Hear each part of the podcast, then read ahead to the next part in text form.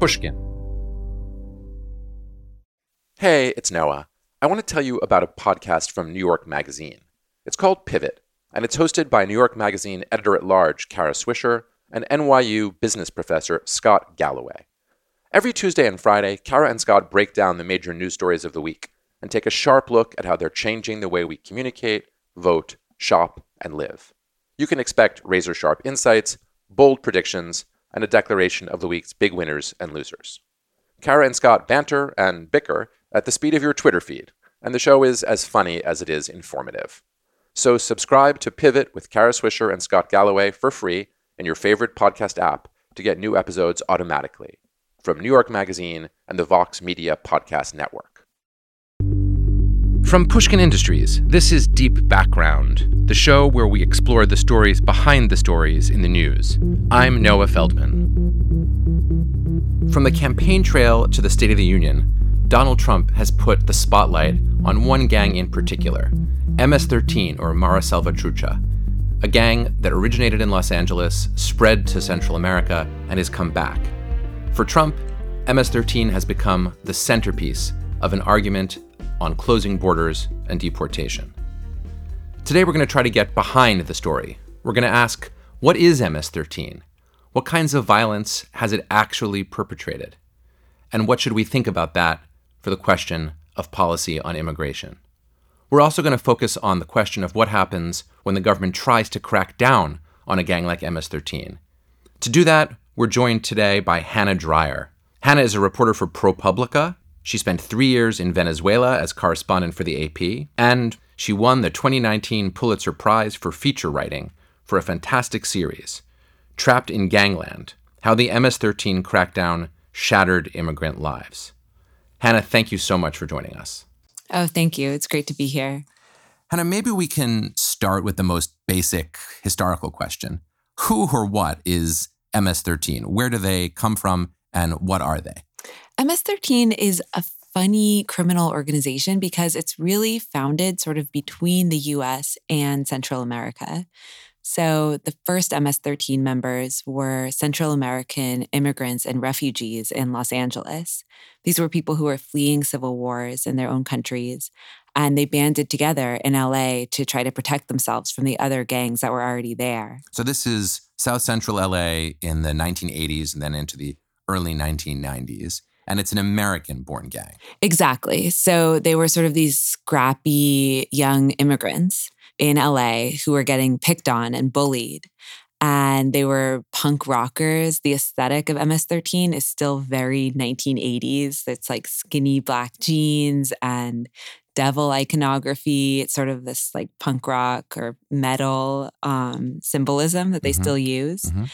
And they grew into a gang and then there was a wave of deportations in the 1990s, and a lot of hardcore MS 13 members were sent back to Central America. And there, the gang really metastasized and became this hyper violent, terrible organization that we have today. And we're seeing a new generation of kids who are fleeing that violence coming back to the US. And those are really the MS 13 members that we see committing the most murders and the most violence in the States today. Some of the writing that I've read about the early origins about MS 13 and even till today emphasizes the idea of kids without parents. It emphasizes the idea that the, the first members of the gang were people who had fled Central America as teenagers, often without their parents. It emphasized that people who are crossing borders, whether they're being deported or whether they're coming across the border, are often doing it without their parents. First of all, I'm wondering if you think that's accurate. And second of all, even if it was accurate historically, is it still accurate today at all? Yeah, I mean, I think it's a gang born out of dislocation in a lot of ways. The civil wars in the 1980s in Central America are crucial. A lot of people who came over were coming over alone, and they also had seen a lot of violence in their own countries. Mm-hmm. So these are young people who had already been traumatized by civil wars um, which is important to say the US had a role in. Absolutely. And now we're seeing kids who are sometimes coming without their parents. Often they've been left behind in places like El Salvador and Honduras by their parents, and they sort of grow up without a strong family structure. And then they come to this country and they're reunited with their parents, but their parents are almost strangers to them And usually they're working really hard. So these kids come and they're lonely. And what they've told me is that they feel like MS 13 really becomes their family and MS 13 understands them in a way that their parents don't. And, you know, they feel sometimes like their parents abandoned them and the gang was there for them when they needed someone. So it's a gang that can function as a kind of surrogate family and that has, in your word from a moment ago, a commitment to hyperviolence. So let's talk about that hyperviolence for a moment. We'll try to be non sensational about it, but just accurate and describe it as it is. What kinds of violence qualify in your mind as, as hyper?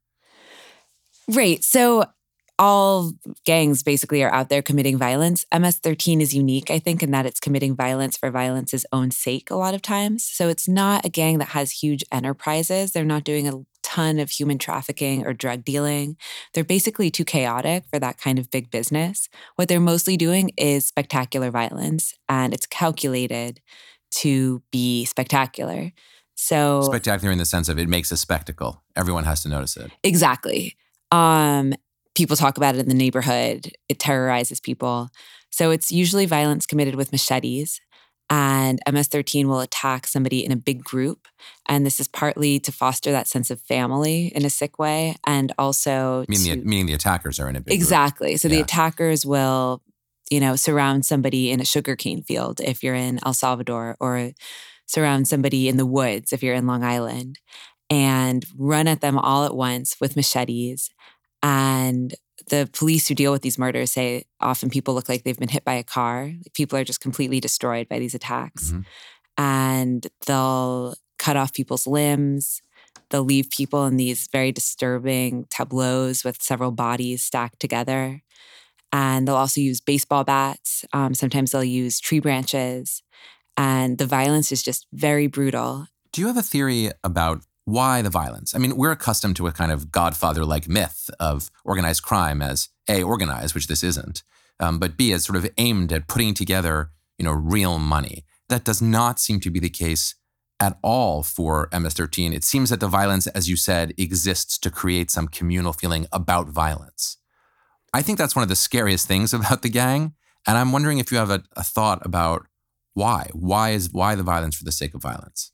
It's very baked into the culture of MS 13. So, going back to what we were saying about those 1980s symbols, MS 13 talks a lot about the devil, and people mm-hmm. often say, the devil is here with us, or the devil took me over, so I had to do it. And in fact, they're, the, the core gang symbol, right, is a hand formed into the shape of an M. Right, devil your, horns. De- which is devil horns if you put it up, and it's the M for the MS 13 if you put it down. So exactly. go on, yeah. Exactly. Um, and so they an MS13 member would tell you, well, this is basically a satanic organization and the devil demands blood. And so that's why they're So that would be their own self-description. Completely. Um, and have you had anybody actually say that to you? Oh yeah, yeah. They say it just like that. They say, "Oh, the devil took me. The devil was with us." And when they're trained into the gang, when they're first initiated, especially in Central America, they have to kill someone. And in order to get into the gang. Yeah, to be a real member. Mm-hmm. And um, somebody who was initiated in that way described it to me and said the senior leader came.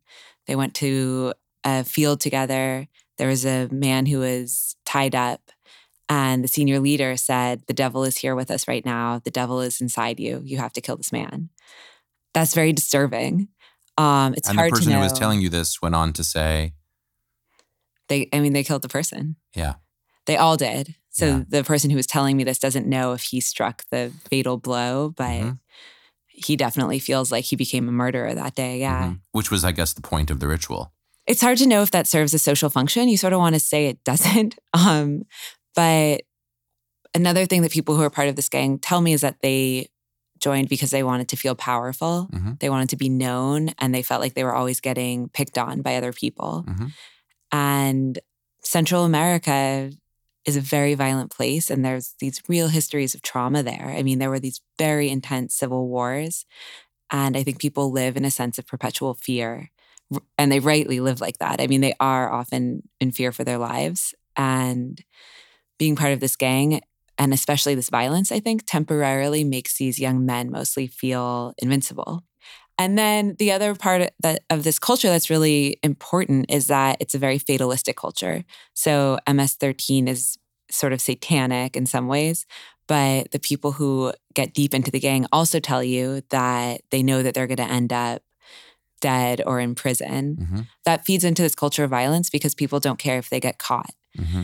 And so you do get a lot of people, and sometimes they're really young, like 15 and 16, who are willing to to go commit these acts of violence and not cover any of it up because they're figuring they're going to be dead soon anyway. They're going to be in prison anyway. And that fits in with what you were saying about MS-13 not being focused on money.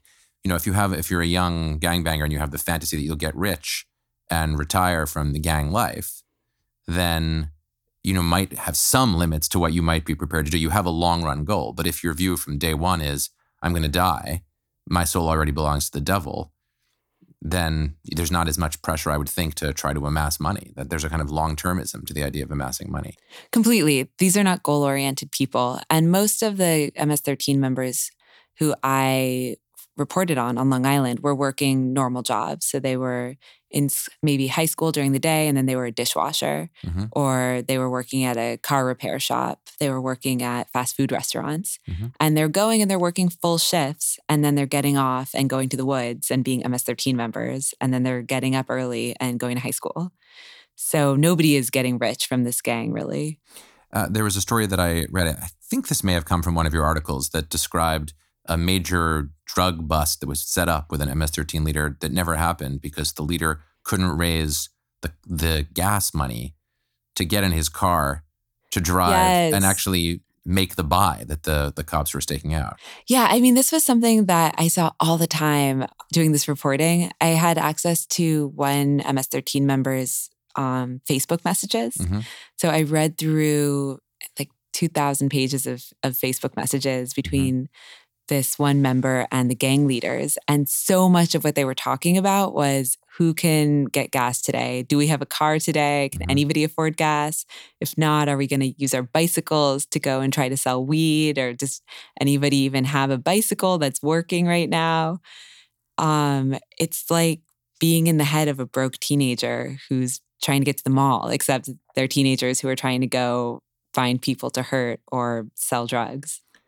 So that almost states why this is so terrifying, namely that it's transnational and you're describing teenagers trying to get to the mall in Long Island, except that they're not just going to the mall, they're going to engage in acts of, of organized violence. And the transnational aspect of MS 13 has been there from the start, right? It's a US gang that then gets transferred to Central America and then makes its way back to the United States in various complicated ways. So I guess what I want to ask you about is why does this violence persist in the US?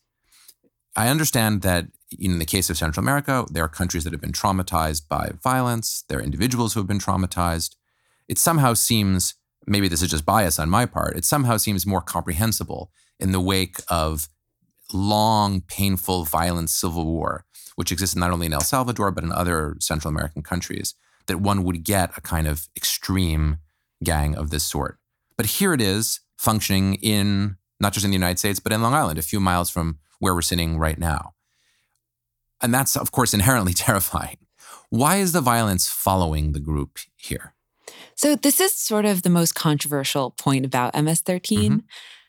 Some people, especially at the Department of Justice right now, and probably in the Republican Party, would tell you that MS 13 is being directed in the United States by people in El Salvador. Hmm. And other people, mostly people who do direct gang intervention, maybe immigration advocates, would tell you that actually there's very little organization and MS 13 functions like autonomous franchises, and there's Mhm. almost no communication with El Salvador. Mhm. And it's hard to know what's true because both sides sort of have an interest in arguing for their version of how this gang is is working, and the gang's not going to come out and tell you. So, what I saw, at least on Long Island, there is some communication with El Salvador, especially when it comes to greenlighting people. That's how the gang talks about deciding to kill someone. Mhm. So I saw that there is communication when it comes to killing a fellow gang member or Mhm. figuring out if a gang member is a snitch or not. Mhm.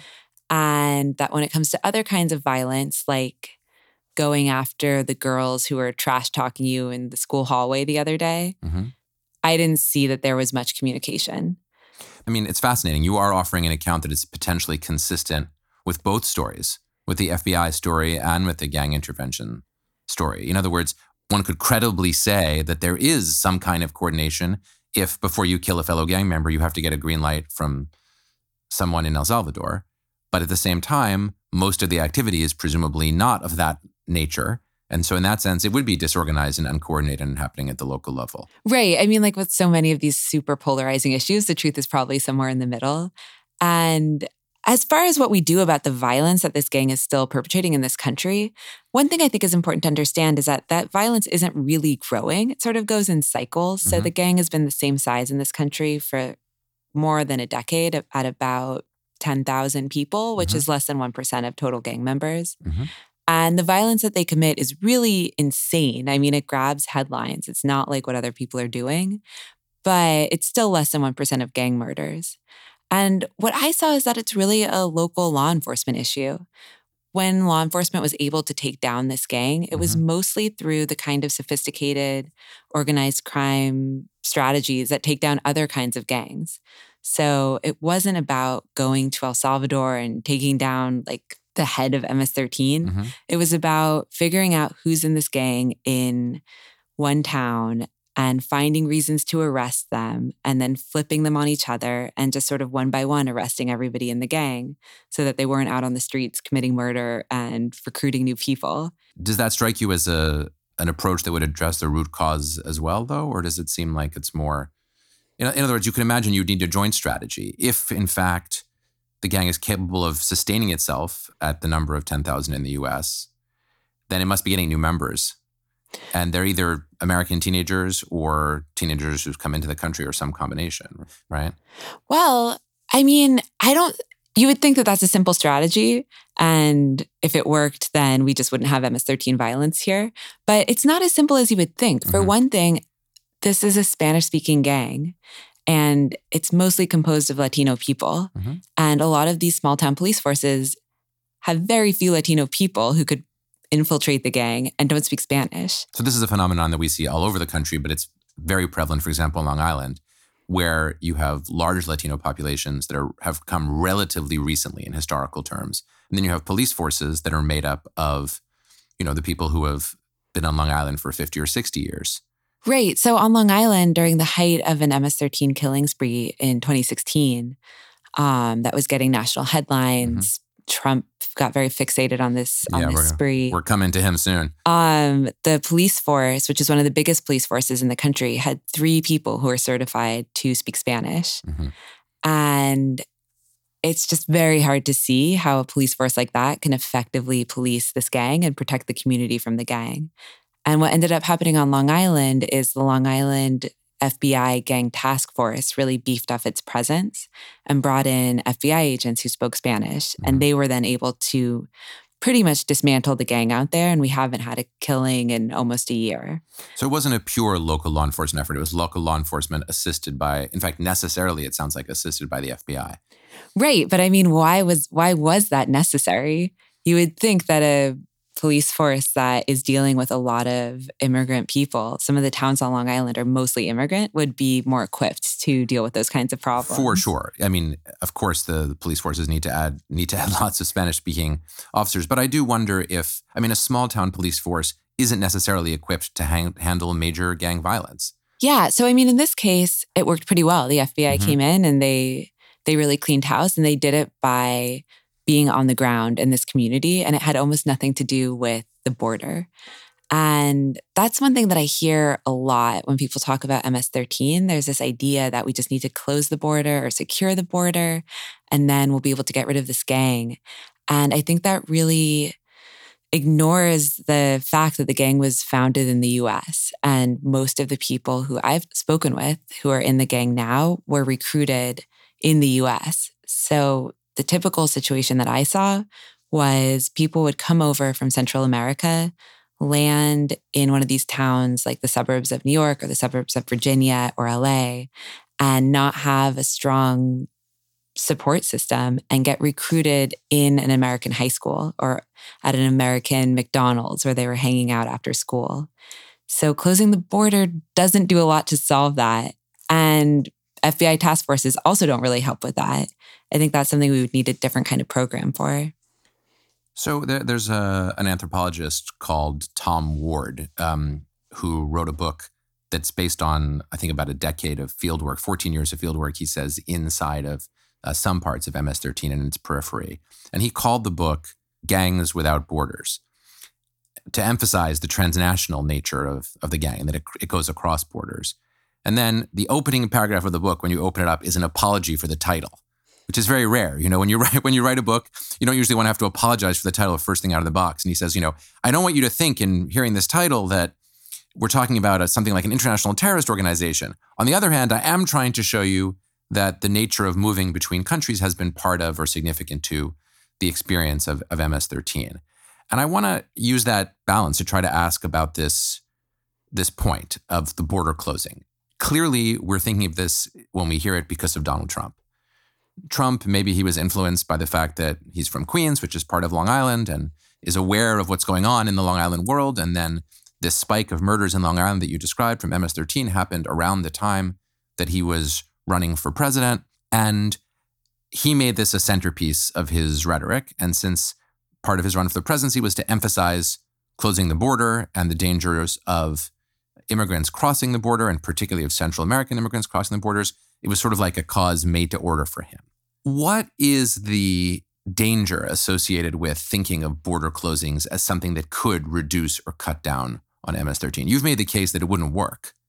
But what's the danger associated with saying, well, let's try? Why don't we try to do more work of deporting gang members if they're not US citizens and trying to stop gang members from coming in? Yeah, I mean, I do think the fact that Trump is from Queens has a ton to do with how focused he's been on this gang. Mm-hmm. It's funny, there have been all of these, um, there's been all this violence on Long Island, and there's also been all this MS 13 violence in the suburbs of DC. Mm-hmm. But Trump is so much more focused on what's going on up in New York, even mm-hmm. though he's technically closer to what's going on like Virginia and Maryland. Yeah. So, though psychologically, he's very much a product of the Long Island milieu.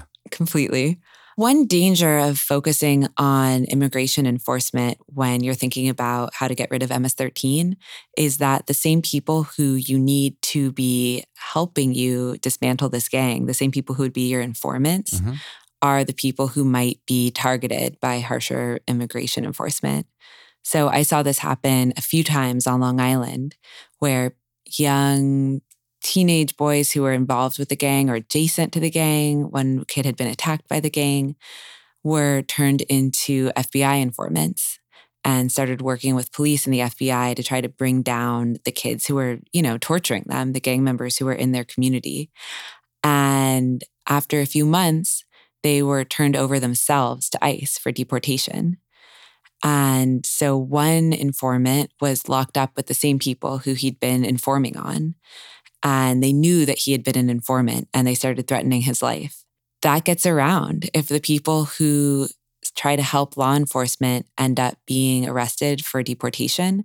People know that. And they're much less likely to go to detectives and help them and this is a gang that's composed of Latino teenagers. So it's already going to be hard for US law enforcement to infiltrate it. Mm-hmm.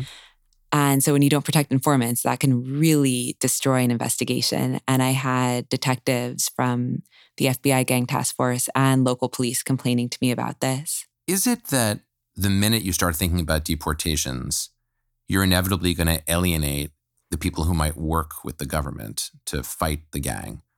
Or is it that the government ICE and others just do it badly.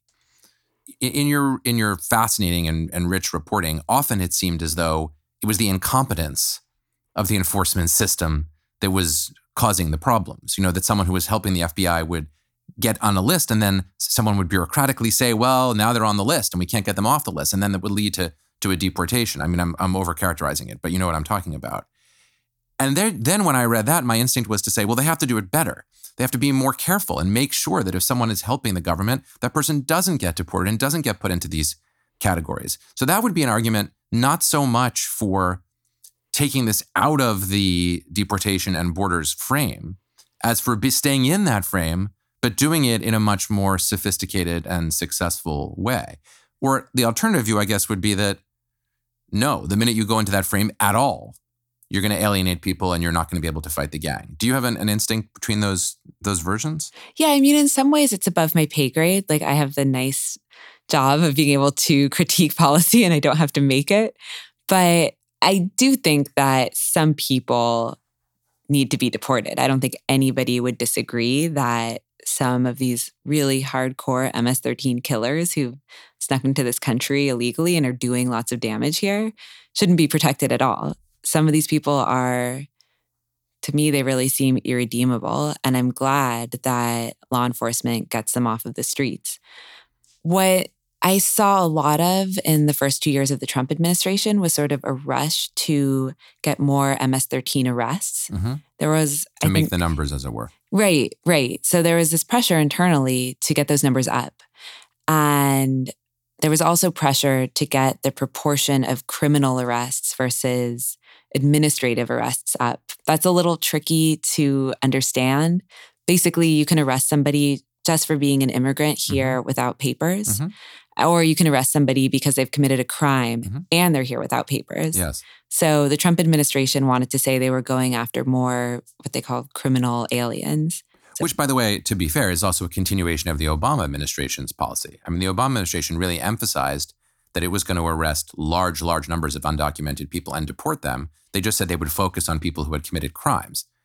And in fact, that's one of the reasons that many immigration advocates were very, before Donald Trump, were very angry at Barack Obama um, because he deported, his administration deported much, much higher percentages and much, much higher raw numbers of undocumented people than prior administrations, including the Bush administration. Yeah. I mean, now we're deep in the weeds of immigration coverage, but that's a really key thing because Obama was going after. It's okay that we're deep in the weeds, by the okay. way. The show's called Deep Background. We got to go deep. okay, great. So here you have Obama. He's mostly going after criminal immigrants. Trump comes in, he just wants bigger deportation numbers. So they start going after non criminal immigrants. They start mm-hmm. going after anybody they can find, basically. And so the numbers get very skewed. Suddenly it looks like they're not arresting any criminals because mm-hmm. they're arresting so many of the other kind of people who haven't committed crimes. Who have to, all the way, also be detained, by the way. So there's actually a literal space issue. Right, right. And resources. I mean, ICE agents are like running around arresting anybody they can find. Mm-hmm. And so the idea was if they start tagging more people as MS 13 members, mm-hmm. that's going to make the numbers look a lot better. Mm-hmm. Suddenly you're going to have more criminal immigrant arrests, which is mm-hmm. what you want. Mm-hmm. What I saw on Long Island was suddenly almost anything gang adjacent could get you tagged as an MS 13 member in ICE's eyes. So, what happened was there was this Operation Matador initiative, and that was a program designed specifically to find MS 13 members around New York State and arrest them for deportation. So, in the spring of 2017, people started to get tagged as gang members for being in the same park as gang members or wearing blue Nike sneakers. I wrote about one kid who drew a devil in his school notebook mm-hmm. and was tagged as a gang member for that mm-hmm. reason. And because that's a symbol of the gang. Well, right. So that's Among a symbol of the gang. It also happened to be his high school mascot. Mm-hmm people started staying home from school. They started staying inside. These immigrant communities are very close knit, and mm-hmm. word spread very quickly that anybody is being tagged as a gang member right now. And what the people who lived in these places told me was that at first they thought, oh, that kid seemed fine, but I guess he must have been a gang member because he just got arrested. Hmm. And people were hopeful at first because they were very scared of this gang. And then they started to realize no, a lot of these arrests are basically pretexts. ICE touted this as a wonderful initiative to rid the community of MS 13 and finally arrest criminal immigrants.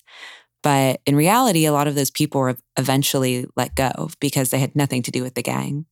What has it been like for you to talk to, I guess, mostly teenagers, it sounds like, who are who have been either peripheral to the gang or or in the gang? How do you how, what prepared you to go in and actually talk to people and hear these hear these things?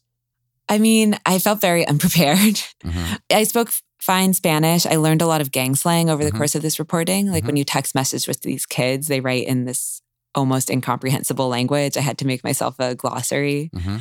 But I had been reporting in Venezuela. That may be true of all teenagers, just not gang related. that is very true. They're also very into Snapchat, which I like didn't understand before I started this reporting. Hmm. But that doesn't quite get to the human level. I mean, how did you get kids to open up to you? I think it probably goes back to how isolated kids are who join this gang. Mm-hmm. The people who I talked to told me that they felt very lonely and like nobody understood them. Their own parents were were absent or didn't want to admit maybe what had happened with this gang and their kids on Long Island or back home in El Salvador. And so some of the people I talked to when I first started speaking with them, they just sort of, I would ask them one question and they would just go. Hmm. I would ask one question, they would talk for an hour. I think they really wanted somebody to understand what was happening with them and listen to them without judgment, which I think is something that journalists always need to do. Mm-hmm. But other adults in their lives, like teachers or their parents, um, the police, wouldn't do with them. And once I started talking to a couple kids, they started introducing me to their friends. I started understanding how people were networked to each other out there. And so then I was able to talk to them in a way that I think was probably less exhausting for them. Like they didn't have to explain who Pyro Sands, this gang leader mm-hmm. and ladies' man out there was. I mm-hmm. already knew and I mm-hmm. knew who all his friends were. I had maps drawn up in my office of how everybody was was connected to each other and who everybody was. You you mentioned that you think it's important for a journalist to listen without judgment. I want what I'm wondering is how hard is that? How hard is it to listen to somebody describing maybe brutal acts and to withhold judgment? I don't think you mean withhold judgment ultimately. When you write your story, you you can you tell your story and there can be some implicit judgment in that. But when you're sitting there, I take it you meant you have to withhold judgment to be an effective journalist to get the story.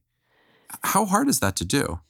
Yeah, I mean, the story really pushed the boundaries of of how much I was able to empathize with people. Mm-hmm. I felt it talking to gang members and I also felt it talking to the police. I thought it was really important to be as empathetic as I could be with both sides of of the story here.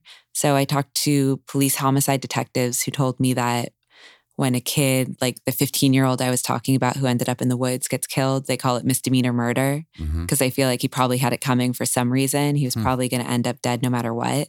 Horrible. They would, yeah, they would say things about people whose, you know, mothers I had spent time with, whose whose diaries I had read. In the end, I think I was able to understand why they were saying things like that. I think they just felt really frustrated by their inability to solve these crimes and stop these murders. And they were trying to protect themselves by coming in and just being very callous. And with the gang members, they would tell me about violence that was so horrifying. I didn't put most of it in the stories just because I think it would have you distracted. Actually held back yeah, some of the most perverse things people told me about doing, I I didn't put in there. I did try to get very high up whenever somebody told me that they had committed violence. Like the first story in the series starts with the main character killing a person in cold blood, mm-hmm. and I didn't want to hide that. Mm-hmm. But some of the things they told me about doing, it just felt like it would be gratuitous to put in there. It seems like such a delicate, delicate balance. I'm reminded a little bit of the the novelist Don Winslow, who's written this cartel trilogy that is actually how I first learned about MS-13. I mean, it's, it's these are novels, but they're they're well done novels. They're they're sort of very close to the John le Carre level when they're at their best. In the novels, very brutal acts of violence that are, according to Winslow, based on real things that occurred, are described in very you know clinical terms. And yet, as Donald Trump began to speak about MS 13 as this great danger, Winslow began to write public opinion pieces and, and uh, op eds saying, look, you know, I know a lot about these guys, and what Trump is saying is unjustified and wrong, even though, in fact, the acts of violence are horrific. So there's this very complicated balance between acknowledging the terribleness of the things that MS 13 does and not giving in to the temptation to demonize people who are themselves self demonizing. Right. I mean, like Winslow says, there's a lot of different ways to be a terrible and basically evil organization. MS 13 is horrible and indefensible in some very troubling ways, but not in all of the ways that Donald Trump would like to say. So it's an organization that commits horrible murder. It's not an organization that is organized across the country and invading peaceful suburbs in the way that that politicians talk about. Even and you say that even though in your stories you describe a spike in murders in a peaceful Long Island suburb. Right, there was a spike in violence in Long Island, but that's a spike that you see every couple years going back to 2000 2001. Mm-hmm. Um, it's not anything that really has it's it's nothing new. I mean, it well, may make it less shocking in some sense.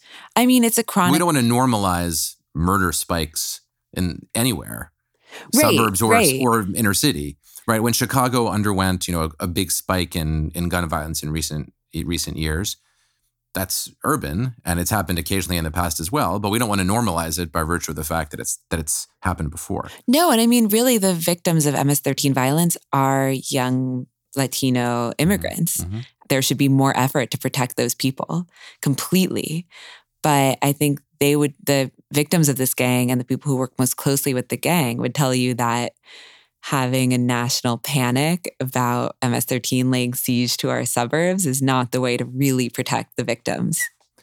I want to sort of close by asking you about the imagination, about the imagination in both directions here. So, on the one hand, there's the imagination of the MS 13 members themselves. They're trying to create an imaginary universe where they are terrifying, where they are empowered, where they're capable of engaging in these acts of spectacular violence. And then somehow they did capture the imagination of a lot of people in the American public. They captured the imagination of a guy who was candidate for president of the United States and then got elected. And then suddenly there he is, you know, in Congress at the State of the Union address talking about them and how uniquely bad and dangerous they are. But there's some connection between the two imaginations. It's like the imagination of the gang members is one circle and the imagination of Donald Trump is another circle, and somehow they're merging together in this overlapping Venn diagram of imaginaries.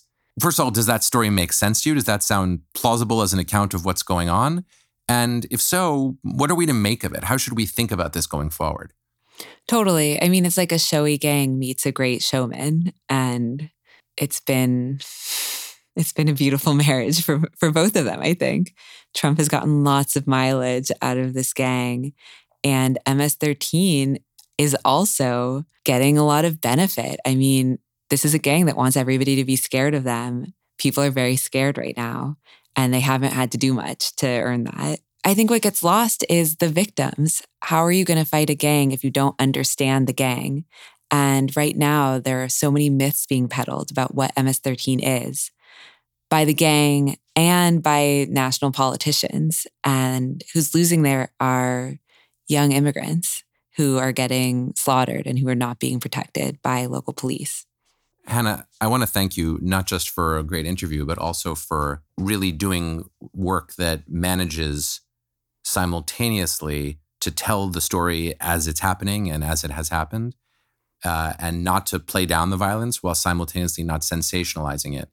Um, and if other people are criticizing you for that middle ground, let me be someone to say, "Good job."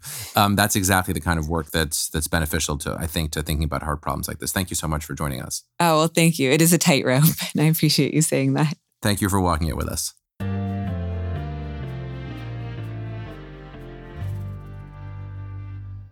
Making sense of MS 13 really demands hard work because you have to keep two different ideas in your mind at the same time, and those things are in tension with each other. The first is that MS 13 isn't just any gang, it's a particularly vicious and violent gang that focuses on violence for violence's sake and commits horrific acts, not only here in the United States, but in Central America. It's also a transnational gang, one that crosses borders and that sees itself as a nation on its own and that makes it especially frightening. At the same time, you also have to keep in your mind that Donald Trump has, through his rhetoric, made MS 13 into a much grander, bigger, and more significant threat than it in fact may be in real life. He's used MS 13 as a tool to emphasize the idea that we should close our borders, including closing our borders to people who are fleeing gangs like MS 13 from Central America. What I took away from my conversation with Hannah is that it actually is possible, if you're very careful and work hard, to keep both of those ideas in mind simultaneously. She's not pulling any punches in describing the depth and the horror of violence that MS 13 engages in. At the same time, she's an unrelenting critic of how the attempt to crack down on MS 13 in the aftermath of Donald Trump's election has actually led to tragedy in the lives of ordinary people who were not guilty of anything and made it harder in the long run to fight this horrific gang. Getting behind this story shows you that the imagination is an extraordinary thing. The imagination of MS 13 has met the imagination of Donald Trump. And Hannah says it's a beautiful marriage that served the interests of both sides. In the long run, if we're going to fight MS 13 and not go overboard, we need to disrupt that marriage. We need to disentangle those two imaginations. We need facts to understand what we should do about MS 13, not fantasies. Deep Background is brought to you by Pushkin Industries. Our producer is Lydia Jean Kott, with engineering by Jason Gambrell and Jason Rostkowski. Our showrunner is Sophie McKibben. Our theme music is composed by Luis Guerra. Special thanks to the Pushkin Brass, Malcolm Gladwell, Jacob Weisberg, and Mia Lobel. I'm Noah Feldman. You can follow me on Twitter at Noah R. Feldman. This is Deep Background.